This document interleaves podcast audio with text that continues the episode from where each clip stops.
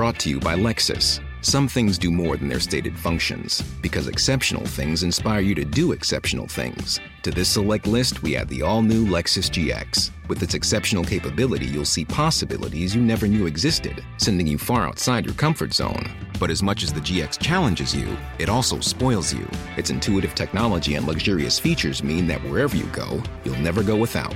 Live up to it. The all-new Lexus G X.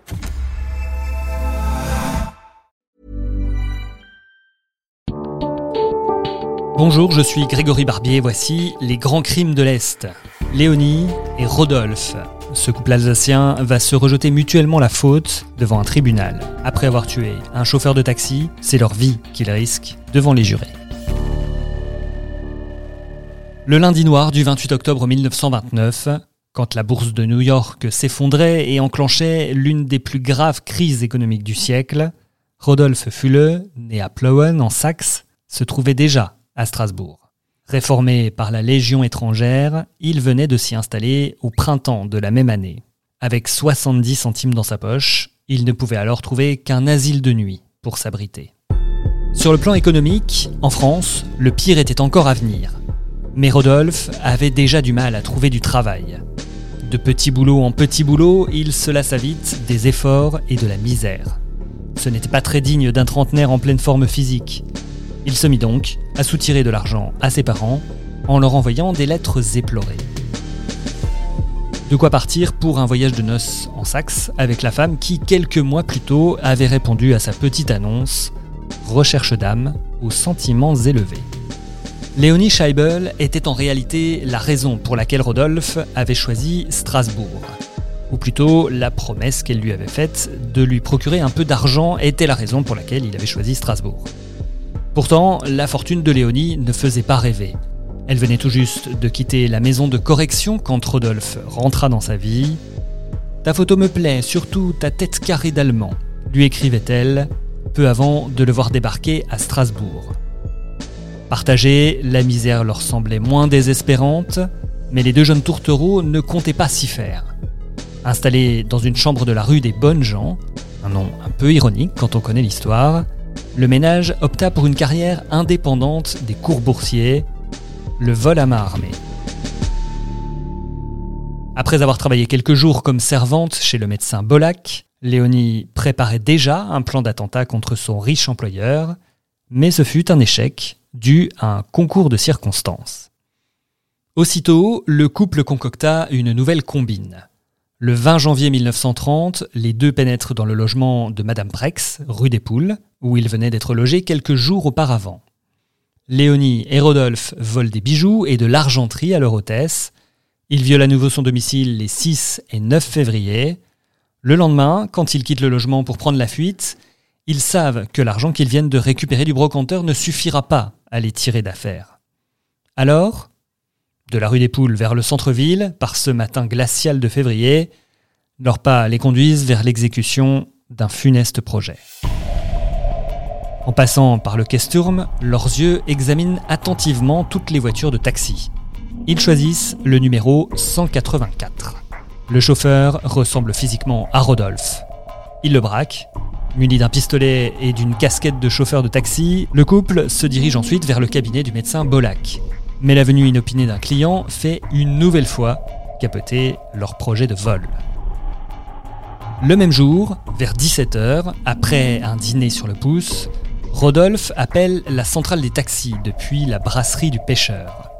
La voiture cent quatre-vingt-quatre est déjà occupée, leur répond logiquement la standardiste. Envoyez-en donc une autre, avec une conduite intérieure, demande Rodolphe Fuleux, décidé à poursuivre le plan malgré tout. Léonie dissimule son anxiété par une posture figée, regardant dans le vide. Et quelques minutes plus tard, le jeune couple embarque sur la banquette arrière de la voiture du chauffeur Ulrich. Fuleux lui propose tout de suite un cigare en lui demandant s'ils étaient obligés de payer la course en avance. Une manière de s'assurer que le taxi dispose bien d'argent. « Monsieur, je fais confiance à mes clients », rétorque Ulrich en allumant le moteur. Direction Innenheim.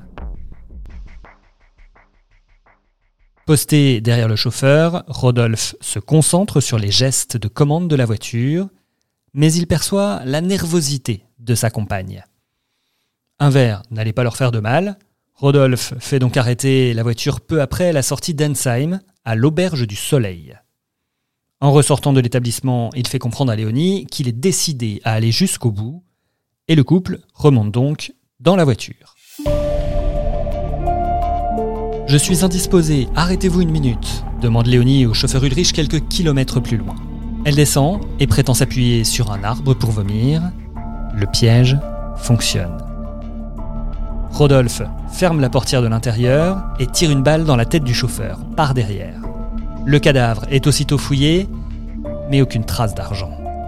Quoi qu'il en soit, il faut se débarrasser du corps et fuir vite et loin, en direction de Paris. Traînant le corps jusqu'en bas du talus, il lui ôte ses papiers et embarque immédiatement pour la capitale.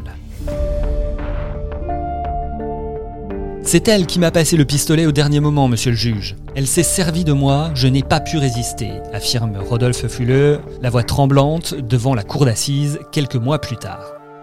Pendant le réquisitoire véhément de l'avocat général qui demande au juré d'envoyer les accusés à l'échafaud, Rodolphe éclate en sanglots, tandis que sa compagne regarde dans le vide avec le même air impassible et figé que lorsqu'ils embarquaient dans la voiture du chauffeur Ulrich.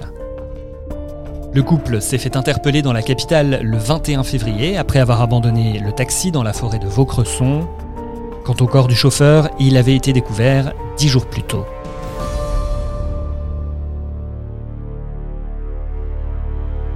Le samedi vingt-deux novembre mille neuf cent trente, une foule de curieux est rassemblée dans la salle d'audience de la cour d'assises du Bas-Rhin. Le procès criminel tourne en procès du divorce, en tragédie comique où les amants diaboliques, attrapés dans leur propre filet, essayent d'échapper à la mort en se maintenant l'un ou l'autre sous l'eau. Elle a été dominée par la personnalité de Rodolphe Fuleux, dont elle devient le complice docile, affirme l'avocat de Léonie Scheibel. Cette dernière ne sera quand même pas épargnée par les jurés. L'arrêt de la cour ordonne l'exécution des deux amants sur la place publique de Strasbourg, mais leur peine sera finalement commuée en travaux forcés à perpétuité. Quatre ans après le procès de Rodolphe Fuleux et Léonie Scheibel, le vingt-trois mai mille neuf cent trente-quatre, la police du Texas tirait sur deux jeunes criminels nommés Bonnie Parker et Clyde Barrow. La mort les transformera en un couple mythique. Mais qui sait, peut-être que Bonnie et Clyde ne seraient jamais devenus les héros de tant d'œuvres cinématographiques et littéraires s'ils avaient comparu devant un juge, comme Léonie et Rodolphe. C'était Les Grands Crimes de l'Est, Bonnie and Clyde en Alsace, un texte de Dosténa Lavergne dans le livre Cent ans de faits divers aux éditions Est Républicain. Si vous aimez Les Grands Crimes de l'Est, partagez cet épisode et laissez-nous aussi des commentaires. À bientôt pour une autre affaire.